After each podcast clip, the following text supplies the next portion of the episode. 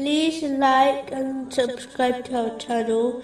Leave your questions and feedback in the comments section. Enjoy the video. Continuing from the last podcast, which was discussing chapter 42, verse 42.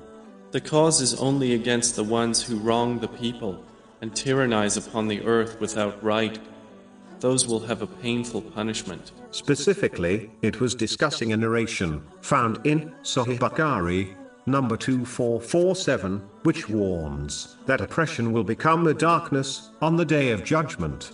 The next type of oppression is when one oppresses themselves by not fulfilling the trust they have been granted by Allah, the Exalted, in the form of their body and other worldly blessings they possess, the greatest of which is one's faith.